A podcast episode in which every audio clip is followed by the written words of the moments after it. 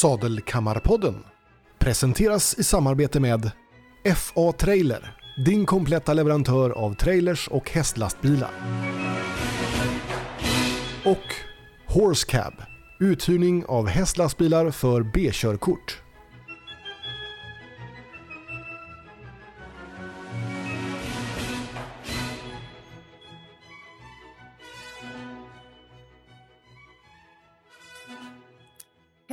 Välkommen till Sadelkammarpodden. Idag har vi en önskegäst. Vi har Charlotta Lindgren med oss som är en väldigt eh, efterfrågad och eh, populär ekviterapeut på häst. Eh, hej Charlotta! Hej! Hej! Presenterade jag dig rätt nu tycker du? Ja, jag har ju lite mer utbildningar. Eh, Precis. jag är ju dels eh, människoakupunktör, alltså diplomerad eh, TCM-akupunktör, vilket innebär att man går tre år basmedicin och tre år på kinesisk medicin på Akupunkturakademin i Stockholm. Och sen har jag varit i Vietnam och gjort min praktik en sommar i universitetssjukhuset där. Så den utbildningen är för sig, fast ett tillägg till min terapeututbildning och jag är så kallad, eller jag är diplomerad ekoterapeut.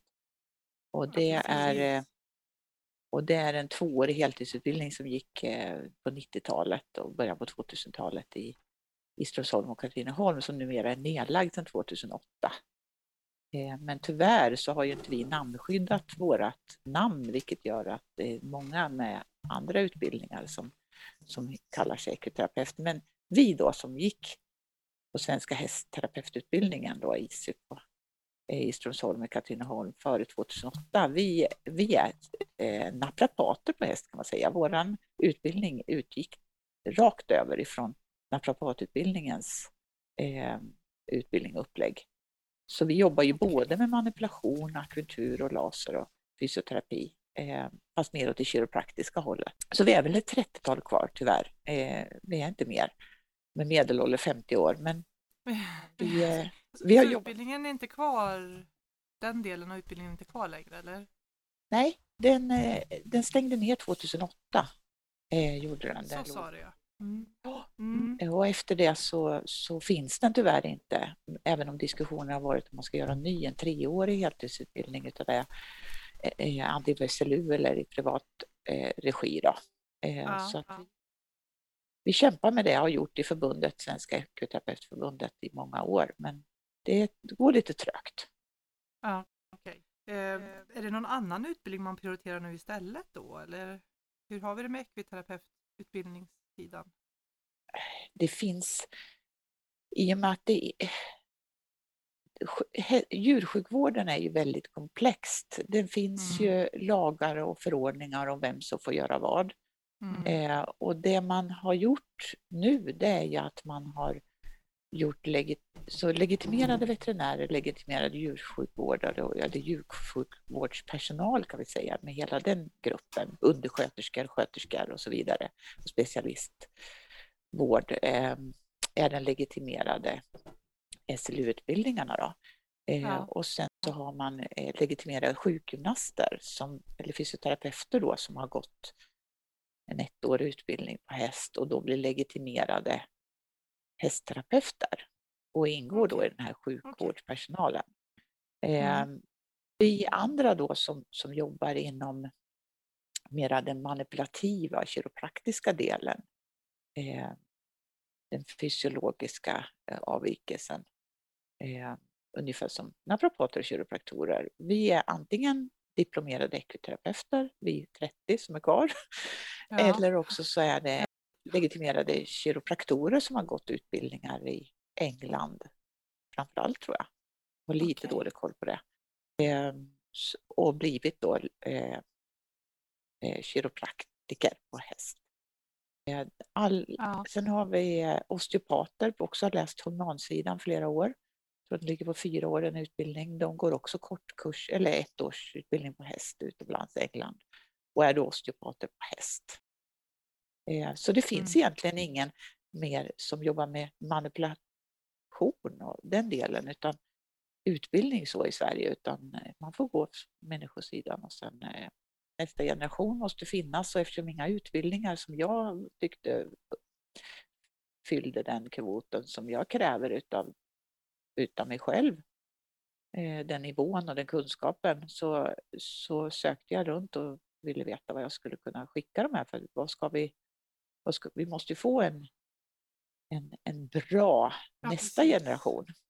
Så de här tre har jag skickat ja, ni vill ju lämna över.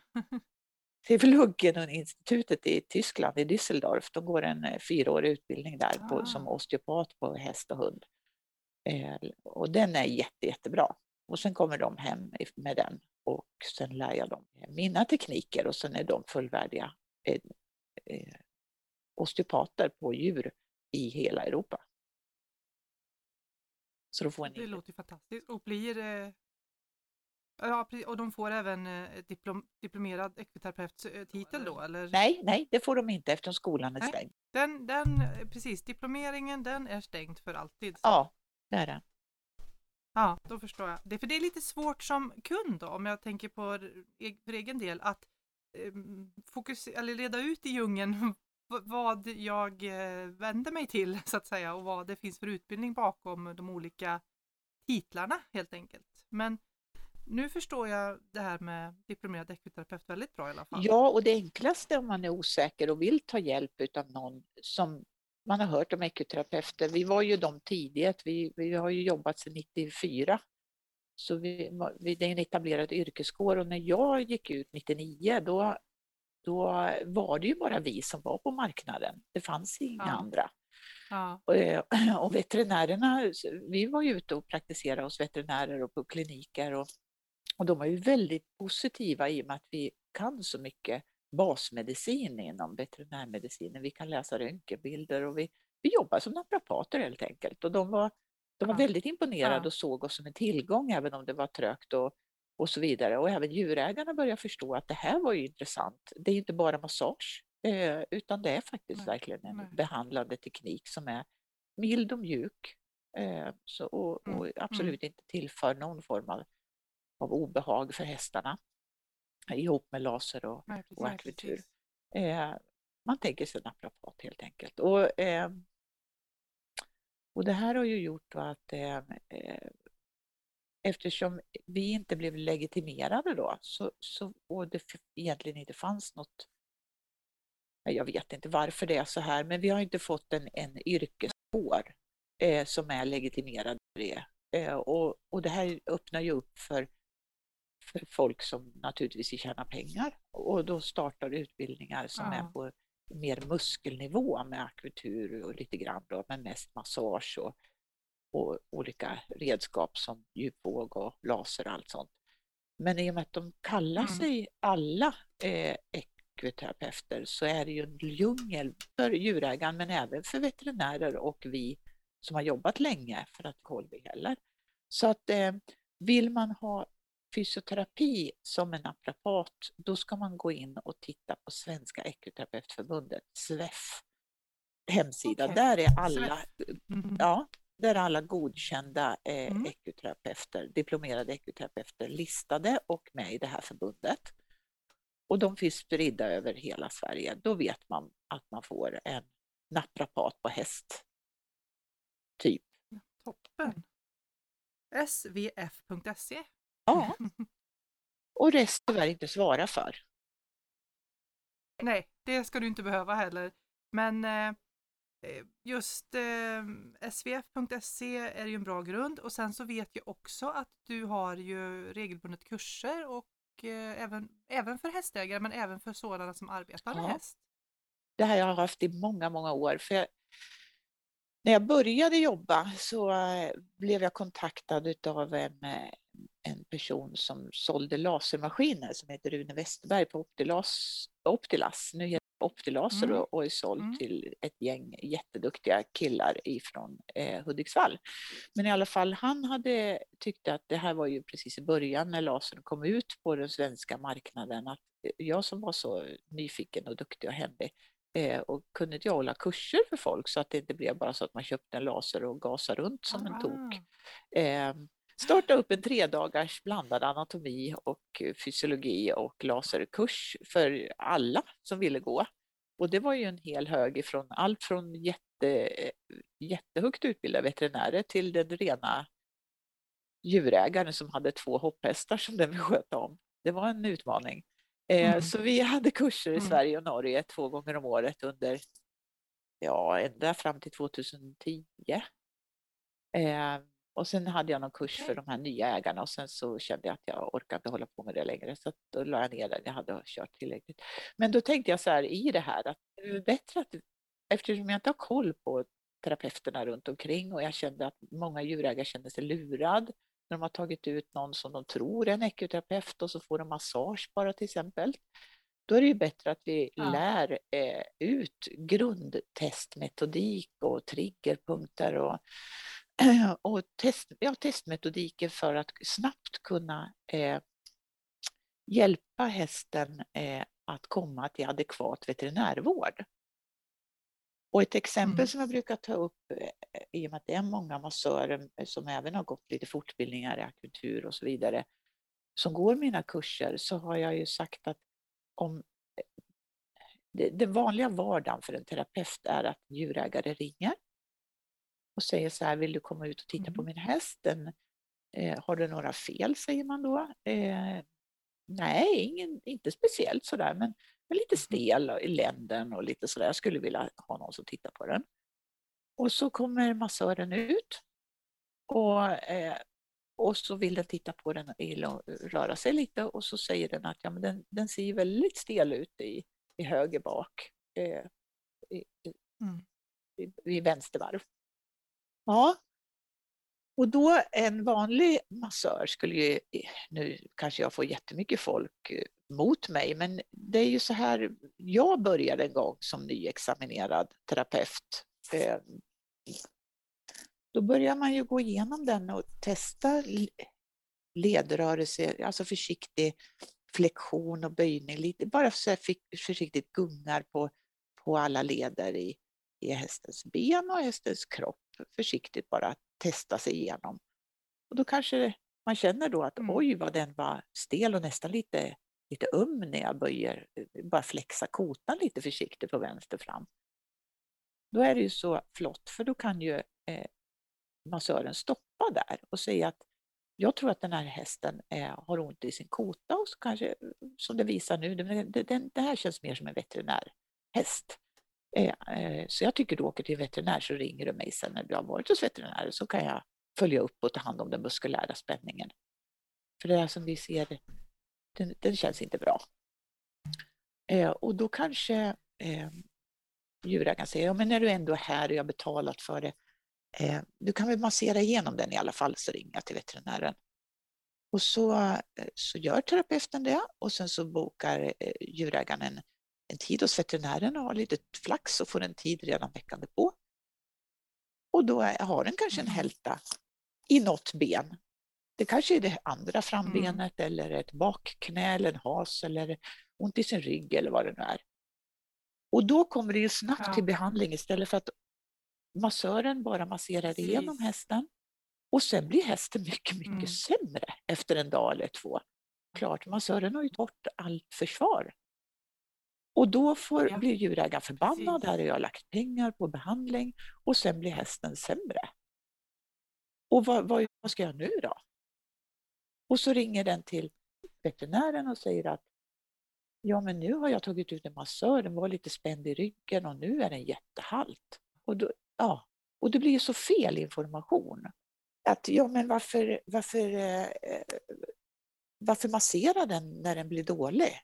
Ja men den hade ju bara mm. muskelspänningar mm. i ryggen. Men nu, är ju, nu har ju massören lärt sig att, att känna de här små nyanserna när man vickar och pillar lite försiktigt i hovled och koter och, och bara liksom gunga lite försiktigt på knät och känna att då har den lärt sig att oj, här är en avvikelse som är så nyanserad. Eh, och ni som har varit mm. hos mig med era hästar så vet ni att det är absolut, man bara försiktigt gungar. Det är ju absolut ingenting det, annorlunda än när man Det är väldigt små nyanser. Ja. Mm. Ja. ja. för det är väldigt små nyanser. Man ser, du, du tar inte i mycket alls utan det är lätt lätta gungningar och så ser man hur hästen helt plötsligt slappnar av, gäspar och så kommer in och så bara ja, försvinner. Ja, det och det kallas att man mobiliserar, försiktigt alltså bara töjer på, på ledkapseln eh, runt ledan. Och, och det här är ju väldigt behagligt och endorfinfrisättande för hästarna. Så det var så jag tänkte, så det är därför jag håller ja. de här kurserna. Och just ja, också lära, och lära eh, alla terapeuter hur svårt veterinären har i, sin, i sin, eh, sitt arbete att ställa diagnos. Det är ju så mycket som går i veterinärens kunnande att dels leta efter eh, hältor, är det muskulära hältor? Är det, van, mm. om man säger vanliga hältor i benen? Är det, är det förändringar i ryggen? Är det är inflammation i revbensleden? Har du trånga ledspalter? Alltså det här är så subtilt för veterinären och ju mer rätt vi har för hur svårt veterinären har i sitt arbete, desto mm. mer kan vi ju supporta och hjälpa att snabbt fånga problemen hos hästarna ute på fält in, för att skicka in dem innan det går för långt. Ja, precis. Ja, för här, även, här har ju... även hästägaren vill jag säga då, hur svårt den har det att mm. inte riktigt förstå vad det är hästen förmedlar till mig. Och när du beskriver det här fallet, vilken aha-upplevelse att jaha, var det därför den var stel? Den, det, det är liksom maskerar någonting annat och kan vi få tag på detta i god tid och förebygga en inflammation som har gått längre så har vi vunnit så mycket. Och här har ju du Charlotta en väldig fördel som jobbar just på en hästklinik där du kan rådfråga kollegor, veterinärer och allting på plats under behandlingen med. För det har ju hänt när vi har varit inne att du tar in en veterinär och du kan bolla idéerna och det, det är en väldig fördel. Ja, jag, har, jag har alltid jobbat med veterinärer i någon form. Eh, ah. För jag såg snabbt att det här är ju, vi en kan inte göra allt, men många kan Nej. göra eh, lite. Mm. Så vid många tillfällen så bokar ju tränarna eller, eller djurägarna eh, veterinär samtidigt med mig och så mm. jobbar vi mm. ihop eh, med, eh, med utredningarna på plats ute i stallen. Och nu har jag ju fått fördelen att jobba på Huseby hästklinik i i tio år. Eh, och, och det här ger ju en, en sån substans i utredningarna och framförallt som, som hästägare att man, att man känner att man är sedd i alla momenten. Att, att man förstår att det här är jättesvårt. Eh, och det kan vara allt från en liten, liten svullnad under knät till exempel carpus framknät eh, som, som jag får en sån här liten känsla, kan det vara på gång med en liten gaffelbandsskada eller överansträngning i ett förstärkningsband? Mm. Då är det så tryggt att kunna mm. gå och fråga en av veterinärerna, palpera igenom och säga nej, det här, det här känns också lite skumt. Frågan är om vi skulle ta ultraljud eh, eller att vi går ut och tittar i rörelse igen och så vidare. Och då får man liksom allting gjort på en gång eller att djurägaren får åka hem med en ovisshet att oj, oj, oj, tänk om jag har en gaffelbandsskada här. Hur ska jag tänka nu då när jag ska ut och gå i hage och nu busar den och nu kan det bli riktigt illa. Ja. Eh, jag brukar alltid tänka så här att jag kan ju ha en idé om vad problemen är, men det är djurägaren som ska hantera det i bilen hem, släppa ut sin häst i hagen och ha med sig det varje dag eh, och jag vet ju själv att man kryper runt på knän runt den där lilla svullnaden varenda dag och ser om det eventuellt är lite större eller lite mindre. Man har ju med sig diagnosen kan, eller tankar i sättarna hem. Ja, för man kan ju säga att du behandlar de fysiska symptomen på hästen med den psykiska eh, och eh, mentala hos människan också många gånger för att de måste ju samverka för att om inte hästägaren förstår vad det är de ska göra så kommer ju inte hästen bli bättre heller. Så det, du får ju dubbelsidigt jobb verkligen. Ja, och där mm. tycker jag att vi, eh, vi som ekoterapeuter har ju en otroligt stor eh, del i just den här eh, förklaringsarbetet vi har för djurägarna. Veterinärerna gör sin diagnos och gör sina behandlingar, men, men vi får ju ta rehabiliteringen och det är ju den som tar tid. Eller förklaringsmodellerna till vad det är egentligen som har hänt. Okej, okay, vi har en vrickning i kotsinbensligamenten eller en förändring i carpus på röntgen. Men var Mm. kommer det ifrån? Och, Ja, precis. och där är så viktigt för oss terapeuter att vi verkligen lägger oss vinn i att försöka hitta på en förklaringsmodell tillsammans med djurägaren som, som blir hanterbar hemma för eh, rehabiliteringen. Ja, det är ju väldigt viktigt eh, just att kunna hantera det hela, det blir en förståelse. Eh, din, din hästkärlek lyser ju igenom i hur du tänker och hur du arbetar, för du utgår hela tiden från hur kan vi göra bättre för hästen. Jag utgår ju från att du har börjat som hästägare eller hästälskare kanske. Hur började det med häst för dig? Ja, eh, jag hade en farfar som var kavallerist. Eh, som jobbade i Eksjö som, som kavallerist och eh, hade upp de här eh, militärhästarna. Eh, och vi, har, vi har fött upp hästar i generationer på min, på min fars sida i Östergötland i många år, men, men mina föräldrar var inte ett dugg intresserade. Men när jag var tio år så lyckades jag tjata mig till med hjälp av farfar och få köpa en ponny. Eh, så, så jag köpte mig en korsningsponny eh, som jag eh, fick många roliga år med. Eh, men farfar han, han var stenhård och hjälpte mig just det här hur man hanterar eh, jag fick en, den här militära tänket och eh, då fick jag även möjlighet att eh, ställa in den i Växjö på ridskolan där hos major Mattsson som drev den här ridskolan som en militärförläggning. Okej. Eh, så jag, tio år gammal så fick man ju eh, lämna. Rätta sig in i det var ledet. drillas i tidig ålder. Jajamän, Ja. det var ju bra. För jag hade både från farfar och från major Mattsson som jag var jätterädd för. Ja. Att även om du hade privathäst så skulle hästen skötas. Det skulle vara 25 ryktskrapor och det skulle mockas och hästarna skulle ha vila mitt på dagen och, och ri, disciplin i ridningen och så vidare, vi- vilket följde mig.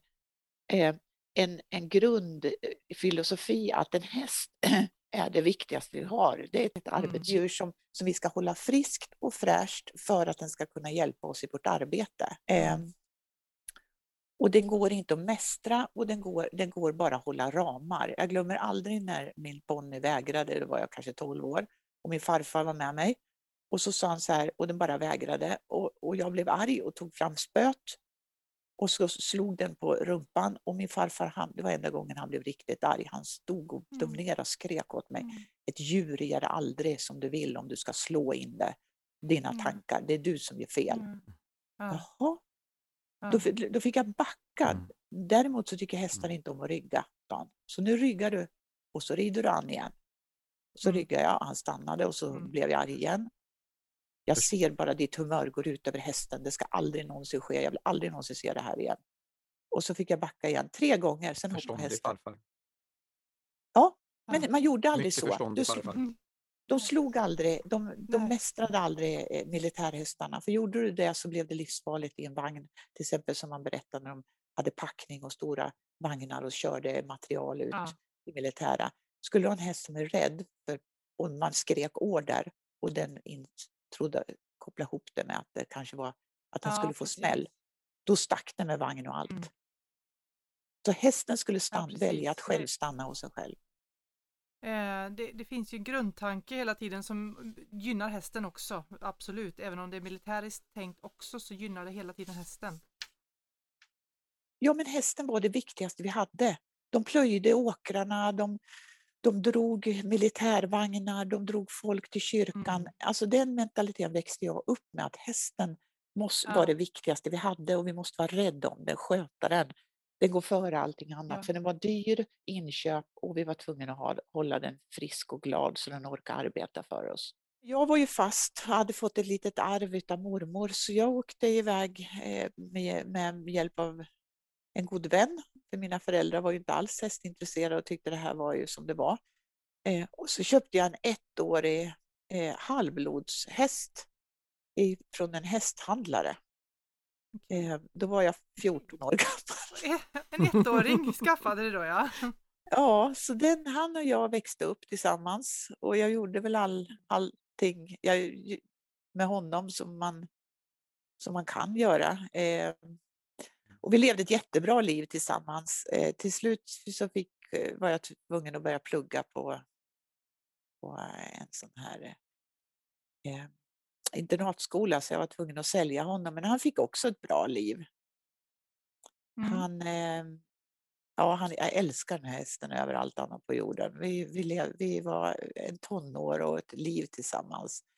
Och, och vi bodde i Småland och jag körde in honom och ja, vi hade jätteroligt ihop.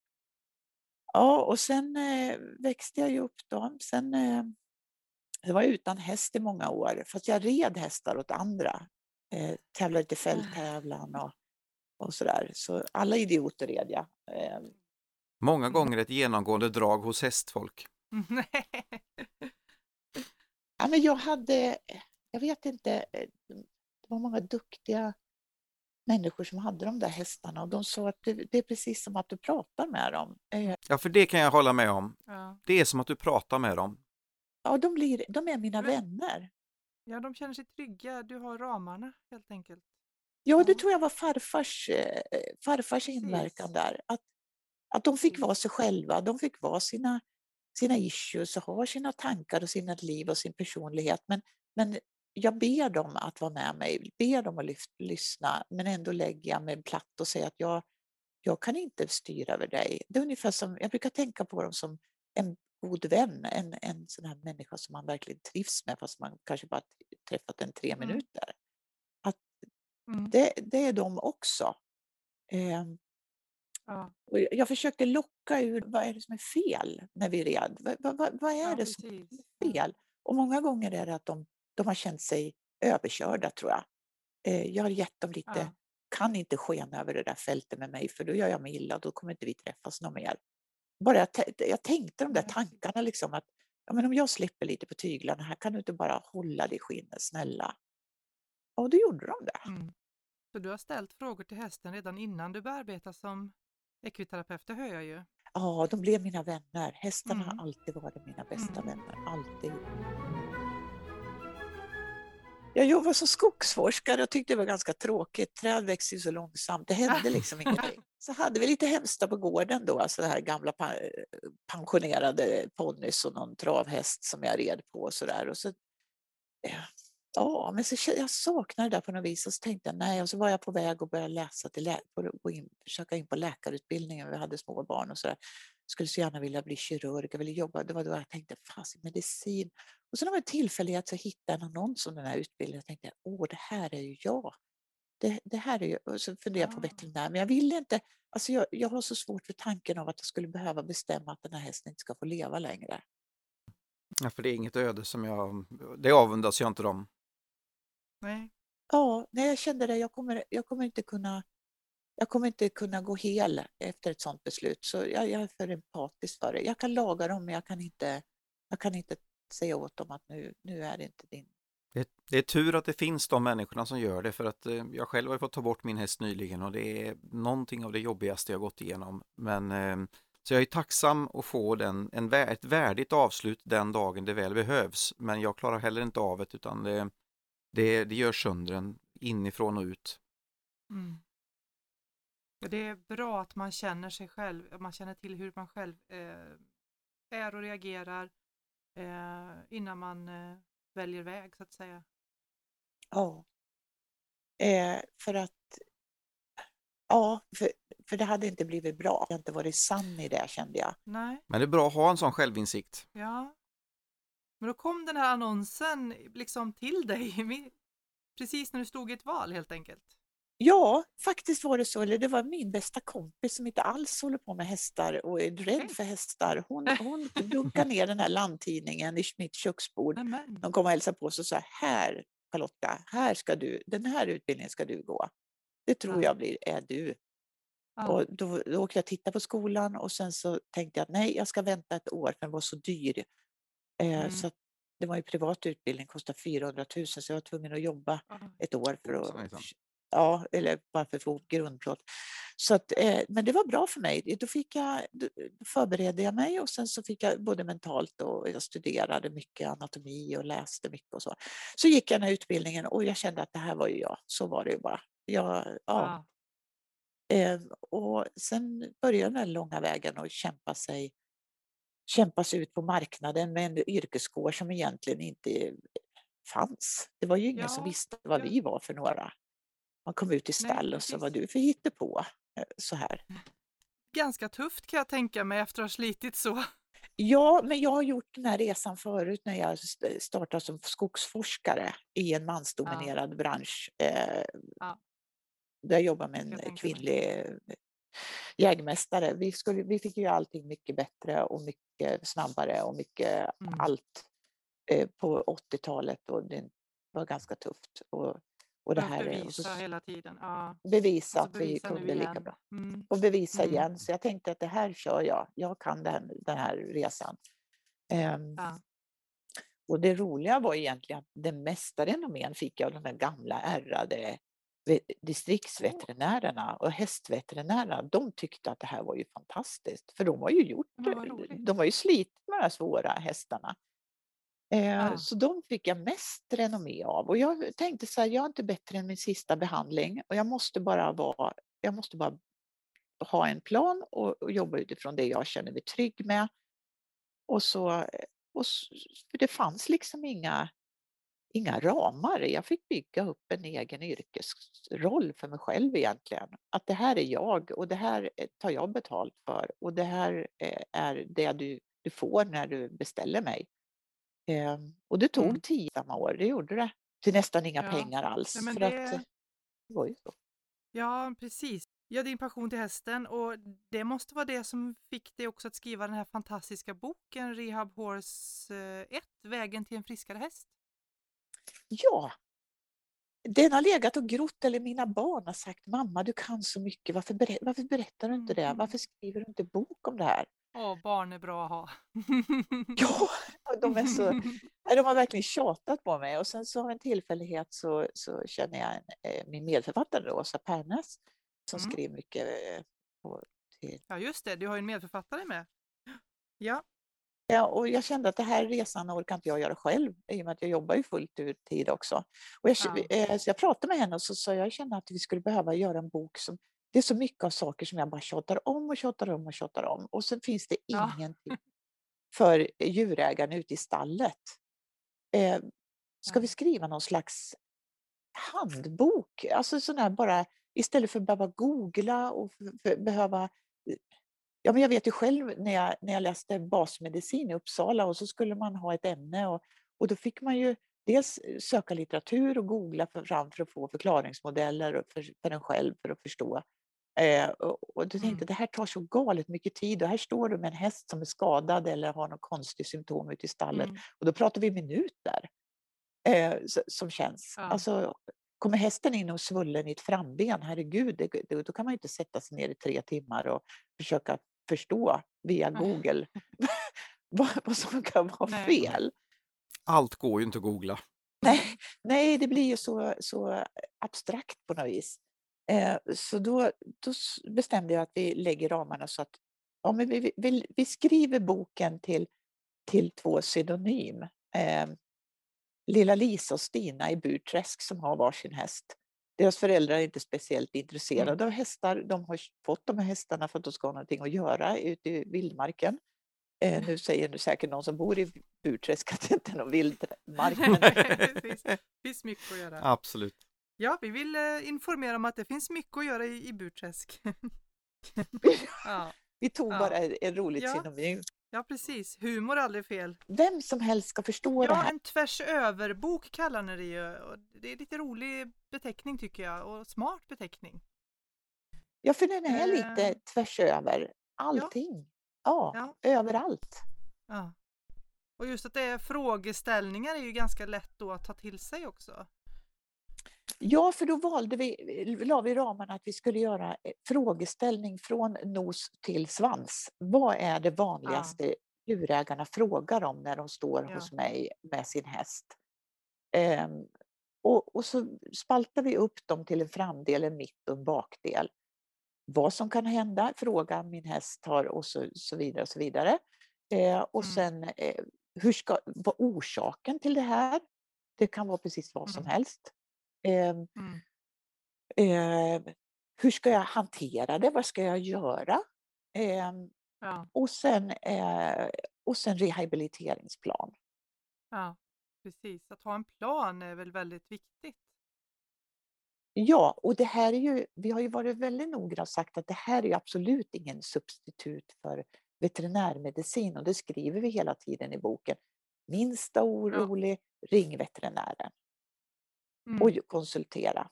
Ja, nej, men det kan ju pusha till att man ska tänka steget längre helt enkelt också. Då förstår jag. Ja, vi tog bland annat upp en, ett problem som, som var vanligt förekommande för ett par år sedan, att hästarna hade helt plötsligt fått nackspärr i manken. Mm. eh, eller nacken. Alltså de helt Ja. plötsligt utan anledning inte får upp huvudet ifrån marken utan två decimeter ifrån marken så står hästen fast där och kommer ingenstans. Oj. Och det här är ju otroligt dramatiskt och det har ju hänt på alla möjliga, efter tävling och när man ska hämta hästen i hagen eller man släppt in den i boxen efter intag och så bara står den där. Och, och det här, eh, det, hästen måste ju naturligtvis till adekvat veterinärvård men innan det här händer så är ju det väldigt dramatiskt för hästen. Så då skrev vi ju Ja. då att man framförallt stäng, hänger, hänger täcken över boxkanterna så att det blir lite i avskild från hästen för den är ju väldigt påverkad ungefär som, som oss då med muskelkramp. Den är ju begränsad. Eh, den, den kan ju helt Ja. enkelt inte röra sig. Eh, och sen att man ger den vatten och mat från marken, lägger tecken på den och låter den vara i fred, att man inte är 15 personer som står och tittar på den här stackars kraken i, i boxen utan man, man isolerar den medan man väntar på veterinären. Ja. Sen, Ja. sen eh, kan jag säga att eh, ingen av dem som kom in till oss, det var nog säkert en 12-15 stycken som tog sig till oss efter att ha fått smärtlindring ute och tagit sig hem, så har ingen av dem haft några förändringar, alltså skador, utan det var rena muskulära kramper. Eh, och Ja. det är ju positivt, men så att det, det är dramatiskt, men i många gånger så är det inte, så är det ingen, inte farligt Nej.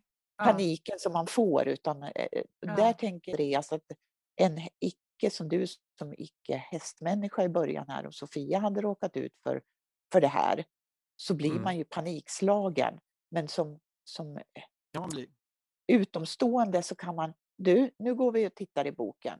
Så här skulle man göra. Vi har, nu, nu går du bara och Ja, också- ja, Många gånger så är det ju som så att tankarna far ju ofta vid icke öppningsbara tider så att mm, kvällar, helger med mera, med mera och här kan man konsultera din bok och titta liksom. Det är, det är så mycket enklare på så sätt.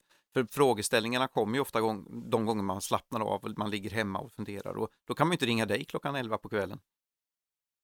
Och det tog vi också upp. Då tog vi också upp i boken en apoteket, vad du ska ha liksom, eh, i Ja. apoteket. Och, och hur gör du nu till exempel? Vad känner du på pulsen? Har den ökad puls när du vägrar stå på en, ett framben eller liksom, Mm. eh, sen- och belasta frambenet? Var kan jag ta pulsen någonstans? Ja, precis. I paniksituationen att få bara vart börjar jag? Ja, en checklista helt enkelt. Ja, för det låter som du känner, känner mig och mina medsystrar väldigt väl. Att det blir nog bara en chock att man bara står "Wah, vad ska jag göra? Ja, men det, så är vi ju allihop som har hästar. Vi är ju så eh, emotionellt kopplade till våra, till våra Ja. djur. Så det blir ju som ett barn som inte kan prata. Ja, och det är ju det tuffaste att de inte kan förmedla sig eh, verbalt. Och då så tyckte vi att när vi, när vi då eh, gjorde den här boken så, så la vi allt ifrån varför täcket hänger snett till min, min fina häst, här, eh, min fina hoppe som fungerar så bra, är behandlad av båda bakknäna. Vad har jag gjort för fel?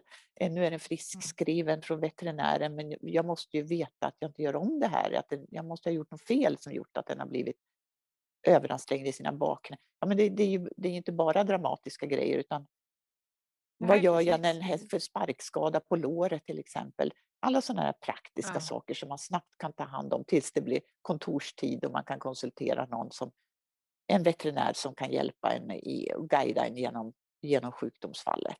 Mm. Och det har vi har Ja, fått precis. jättemycket god renommé från det här. Och vi, var ju på, vi brukar ju stå i ridsportsmonter på de här stora Mm. hårshow eh, i Stockholm och Göteborg och det är så kul att träffa djurägare för hela Sverige som kommer och, och du är så glad över din bok, den har hjälpt oss så mycket. Det har varit så, så Ja. fantastiskt. Eh, den där svullna hasen, det var så bra. Ja, Ja, det, och få den här, precis, att få en eh, feedback. Fantastiskt ju. Och vilket tråkigt ehm, år när ni inte får träffa era läsare eh, på några mässor nu. När det, men har ni något annat forum för det eller får det vänta tills dess att coronan har lagt sig? Helt Eh, enkelt. Ja vi, vi, vi får vänta så länge. Vi, förs- Mm. vi hoppas att, att fler ska hitta vår bok. Eh, vi, vi, den är lite dyr, är den. Eh, men det är för att vi har lagt så otroligt mycket eh, pengar på att få en fin bok som tål att vara ute Ja. i stallet. Men då, då, får jag, då måste jag bara inskjuta, är, är, är det, när vi pratar pengar och häst så är allting gratis med häst som vi vet. Så att, eh, om man mäter i skoningar då, är det, är det en skoning vi pratar skoning. En halv skoning? en halv eller? skoning vi- ungefär. Eh, Min man han gillar att möta allt i skoningar. Ja, det kostar ungefär en halv skoning. Men eh, det har vi också märkt och vi har prat, sett eh, folk hur, hur hästmänniskor handlar böcker. Litteratur är inte prio ett. Man har sin telefon och Nej. den, den läser man i. Och det är Mm. många som har frågat om vi inte skulle kunna göra en, en bok eh, till, i, som vi kan ha i telefon istället. En- Men vi sa, sa att nej, vi vill inte det. Det är inte vi. Vi vill ha en bok som du kan slå i och, Mm. och Bilder. Och och- bilder och använda eh, genom åren. Och då har vi ju Mm. lagt som sagt mycket pengar på att du har blanka sidor, dyrt material, bra över... Ja. eh, Ja, det är något visst med det tryckta ordet alltså. Det, du kan få känna känslan och bläddra i papperna. Nej, men just att du har rejäla eh, material så att du kan ha den i stallet och stå och titta och få sammanhanget, texten och bilderna, alltihopa sitter ihop. Jag förstår eran eh, infallsvinkel där. Ja. Eh, absolut. Och det förstår ju folk som får, får kommer till montern och tittar på den och känner på Precis. den och att den är, Ja. den är ganska tung och den är gedigen. Och då säger ja, nu förstår vi, den är ju inte dyr när man ser den så här. Nej. Men hästfolk köper gärna såna här eh, eh, så- såna häften. De, de tycker det är bra Ah, med häften. ja, Och, ja. För de är billiga och de är enkla. Men det vet man ju att de ligger ju driven någonstans i någon stallkorg och ingen människa tittar på dem. Utan eh, Men det, det, här är, det här är ju typiskt egentligen hästlogik, hästmänniskologik. För vi kommer ju komma in i andra program om det här och kosten för hästen är ju någonting som vi har mycket fokus på också. Men där kan man ju alltså lägga enorma pengar på att få fram rätt foderblandningar och allting för sin häst. Men själv så är man ju extremt dålig på att ta hand om sin egen kost. Och, Nej, inte alla. nej, inte alla, men vi kommer komma in i det lite annat. Så det var bara ett litet inflik, men det, jag förstår precis vad du menar. Jag vet inte om det har att göra med att när vi träffades att jag bara hade hallonkräm i min kyl. Kan ha med det att göra. Men hästen hade en uträknad välbalanserad foderstat. Andreas han drog efter andan. och samma sak där med att jag inte vill lägga pengar på skor till mig själv men hästen ska ha nya skor hela tiden. Och dyra skor. Ja, nej men den här boken om man nu vill köpa den nu trots att det inte finns mässor och så kan man göra det. Måste, vill säkert lyssnarna Ja, absolut. Eh, vi har ju en Instagram och en Facebook-sida som heter Rehab Horse 1. Mm. Och sen har vi en, eh, en eh, hemsida och, där man kan köpa den som heter hastboker.se. Mm. Ja, och där går man in och beställer eh, via Klarna och så kommer boken inom någon dag eller två. Perfekt. Nu när vi ändå är inne på det här med råd och eh, lite fakta och information. Skulle du vilja sammanfatta några av de viktigaste råden som att skicka med oss? Eh, vad vi kan göra med vår häst helt Mm. enkelt själva och vad vi ska tänka på. Serva din bil, det gör det ju alltid, men Ja. just hur ofta ska vi ha serviceintervall på våran häst? Och... jag vet att det är svårt för att alla är individuella och så, men om man bara kan koka ner det till några enkla punkter så. Vad skulle du tycka är de viktigaste råden? Det viktigaste råden är att skaffa sig ett bra team runt sig själv och sin häst. Mm. Eh, och man ska ha en, en bra och god relation med en veterinär som man känner sig trygg Mm. med. Eh, Mm. Som man kan fråga och ha en, en historia tillsammans med. eh, man som vet när, när rösten darrar på djurägaren och ringer att då är det någonting riktigt illa. Eh, Ja. Eller som kan rådgöra, man, man, ja, som man känner sig trygg med. Det är det absolut viktigaste. Eh, Sen är det en hovslagare som man också kan ha en dialog med under livets skeende. Eh, Ja. som, som man kan diskutera och resonera med. Eh, Inte glömma dialogen. Mm. och dialogen. Och det optimala av allt är ju att hovslagaren och veterinären eh, också har en kommunikation med varandra. Ehm, och det kommer ju också mer och mer tycker jag. Det är jätteroligt. Ehm, Ja, sen, sen ska man ja. ha eh, en kontakt med en terapeut av något, någon form som man känner sig trygg med. Ehm, det kvittar egentligen vad man har för utbildning, bara man känner att den är så pass påläst så den kan fånga de här nyanserna som jag pratade om eh, tidigare. Eh, att när det börjar bli Mm. lite spänt någonstans eller känns avvikande, eh, då, då ska den snabbt kunna informera djurägaren att nej, nu, nu måste vi ta tag i det här. Eh, Mm. Själv är inte helt enkelt bäste dräng. nej, och då det här teamet som, som då ska eh, kunna kon- prata med varandra eller i alla fall att man, att man skickar vidare runt det, att man alltid har det här teamet runt sig som kan eh, som kan, till exempel massören säger att den är jättespänd i sin ländrygg och sen longerar ni den efter behandlingen. Och då är den halt och så Mm, ringer ni och pratar med precis. veterinären som på dagtid som säger att eh, ja okej, jag, vi- är, den, är den jättehalt? Nej men den, den markerar lite grann. Eh, okej, eh, men den är jättevarm i hoven. Den har blivit väldigt, väldigt varm i hoven, säger djurägaren. Ja, men prata med hovslagaren Mm. först. Och så ringer du ut hovslagaren och så har vi en Ja, precis. Förstår ni teamtänket här? Bara i, i ehm, Ja, och hela hästen, inte isolerade delar. Ja. nej, Mm, precis. Att man har ett team omkring sig. Att man Mm, vågar mm. fråga. Men svaren man får är inte en sanning. Nej, just det. Precis. De är, det är ju tillsammans man ska utverka det här. Och det är ett svar här och nu också. Mm. Ja. Eh, man ska samla på sig information eh, men man ska, som man sen ska prata med sin veterinär om. För det är ju faktiskt den som är det, det Mm. viktigaste runt hästen. Nu säger folk att det kan vara så här runt mig. Eh, vad tror du? Ja. Eh, och sen så ska man lita på sin magkänsla. Det är alltid magkänslan som gör att man känner att någonting börjar bli vajsing.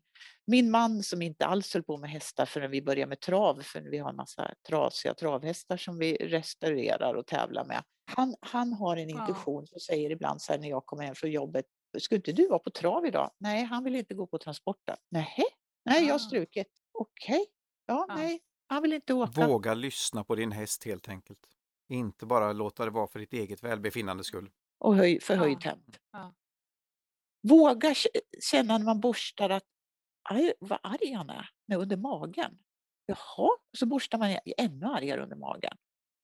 Okej, lägger på sadeln, varnar med ett bakben.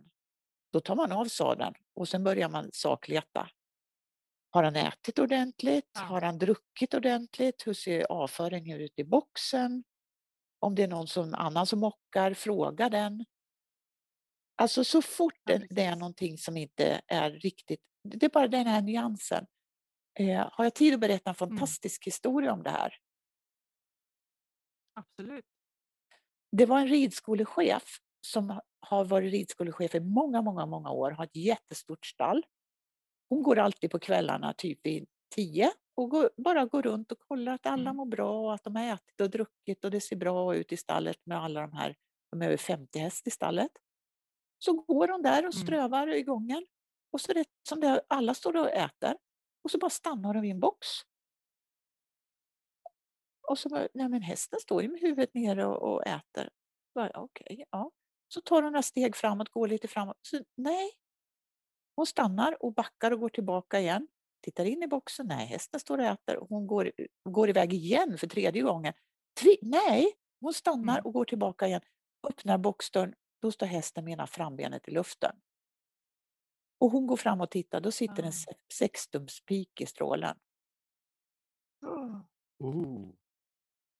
Hon sa det, alltså jag räddade ju hästen. Ryckte ut spiken, Ja. ringde veterinär som kom ut direkt. Vi gjorde adekvat behandling på det här. Vi lyckades rädda hästen. För spiken hade inte gått så Mm. långt in som i hovbenet. Den kunde överleva med, med, med veterinärbehandling. Hade jag lämnat den där så hade den inte kun, kunnat eh, överleva. Men vad var det som gjorde att jag stannade? Mm. Det är det här som, ja, och det är det här som hästarna berättar fast vi måste bara lära oss att se. Och lyssna och lägga ifrån oss ja, och lägga ifrån oss telefonen eller vad vi har i händerna hela tiden. För att bara vara eh, också. Ja, eh, jag brukar, brukar ge lite, min, grundchecklista när mina hästägare kommer till mig, det är att för det första när du kommer till stallet, stäng av ljudet, vibrationer, ha den i fickan utifall att någon vill nå dig, framförallt Ja, om du är ute och rider. Mm. Eh, men, men att du kan kolla det innan du sitter upp, eh, bara så att ingen har sökt dig.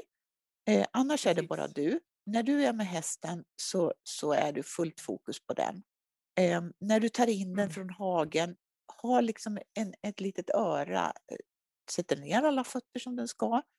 Mm. Ställ in den i boxen, se att den dricker och går fram till maten. Den kissar och bajsar som den ska. Eh, och gå runt och pyssla lite och bara ha lite allmän koll på den. Ta ut den, borsta den. Mm. Se om den är arg på något vis eller att den är varm i några hovar eller, eller varm i några ben. Checka igenom hela hästen. Sadla Mm. upp den. Eh, gå gärna med den de första tio minuterna, en kvart innan du sitter upp och värmer upp er. Eh, ha en plan för varje ridpass. Eh, och var flexibel i Mm. det. Eh, känns det jättebra, sluta när det är som bäst, när ni är på topp. Precis. Hoppa Ja. gärna av och gå en, en kvart, 20 minuter efter att du har ridit klart och bara gå igenom vad ni gjorde perfekt och vad som blev lite mera svajigt och vad som inte gick alls. Och ställ dig alltid frågan, vad gjorde jag för fel? Borsta av den och se, har den Ja. fått tryck av sadeln? Hur ser den ut i mungiporna? Är den spänd? Svettas den någonstans där den inte brukar? Är den spänd någonstans? Gör igenom hela hästen igen. Ta tillbaka det här med rykten. Rykta igenom hästen två Precis. gånger i veckan. Ja. Det är den bästa Ja. massagen man kan få om man är osäker. Och longera den bara i grimma och longerlina en gång i veckan, bara två, tre varv i varje gångart. Och, och ch- checka Mm. av och se, ja men så här ser den ut nu, nästa vecka, åh, och ja, den och du är lär dig hur den rör sig. och- Ja, Mm. ja. Eller, Ja, eller hur? Man kan också stå och njuta. Ja, och njut Mm. av, åh det här jobbet vi har gjort nu, åh vad fin den är. Våga låta den få semester. Är den trött i själen, Ja, inte vill komma till dig i hagen, men skit i det då. Mm. Gå in och smörj lite grejer. Och... Nästa dag står Ja. den där och ja Matte, nu ska vi träna. Precis. Otroligt fina, kloka, underbara råd. Tack snälla Charlotta. Ja, det var en fröjd att ha med dig i programmet. Ja, Vad roligt. Att, eh, vem vet, vi kanske får en uppföljning. Om inte annat, nu kommer väl förhoppningsvis en bok två med. Jag ska säga, ja precis. Eh, Rehab Horse 2 kanske kommer någon gång. Men jag har ju massor frågor kvar Ja. här. Men jag ser att jag har hållit på för länge kanske. kanske. Så om vi får bjuda in dig igen i framtiden så kanske du vill eh, ställa upp ett program till någon gång. Men eh, vi tackar så känner, jättemycket. du, känner du att du har eh, fått fram det du önskar få fram? Charlotta? Ja, ja det, visst absolut. Det, det, är alltid, det är första gången premiär att jag är med i en podd så, så det känns mer som ett bekvämt samtal med er. Så att det, det är bara roligt. Jag vet inte, Perfekt. Eh, jag, jag hoppas att, att eh, det kan vara roligt och spännande för, för våra, våra hästsystrar och bröder ute i, i landet och få lite tips. Jag, jag vill även vurma för, jag har en Facebook-sida sedan många år som heter Ekoterapeut Charlotta Lindgren där jag försöker skriva eh, i alla fall ett par Mm. gånger i, i månaden om just eh, lite, lite tips och råd i vardagen för oss ute i landet. det, det, den följer jag och det har hjälpt mig fler, flertal gånger faktiskt. Att tänka efter och få lite ha-upplevelser. Väldigt bra tips och råd och infallsvinklar. Och vi lägger upp som sagt var alla adresser och sånt i, eh, på hemsidan. Ja, och där kan jag säga, för, för många vill ju vara lite privata och sådär, och då tänker jag så här att om det är någon som vill ta upp en fråga så får de jättegärna skicka det på Messenger på den sidan så, så tar jag upp eh, frågor för, som man tycker är intressant och, ja. och som man har funderat över eh, privat. För jag kommer inte skriva ut vem det är som har frågat det här utan det är helt anonymt. Det är suveränt. Allt för att komma uh, framåt, få ökad förståelse för hästen. Ja. Stort tack i alla fall, måste vi ja, säga. Tack. Det var jättetrevligt att ha med dig. Tack och nära att jag fick vara med och jag, jag hoppas att jag har hjälpt eh, några stycken och att ni har haft en ja. liten eh, rolig stund. Det är jag övertygad om. Det tror jag med. Och som sagt, var det någon av lyssnarna som vill veta mer så finns det ju att boka tider för dig för behandlingar på Husaby hästklinik. På Husaby hästklinik ja. Så att eh, där hittar ni Charlotta om inte annat. Ehm, och, eh, och de här sidorna som vi har pratat om och vi även kommer lägga upp då på vår hemsida. Så att mm. man kan titta vidare. Så tackar vi för idag och sedan så får vi se vad nästa program kommer att bjuda på. Ja. Välkomna åter! Tack! Hej då!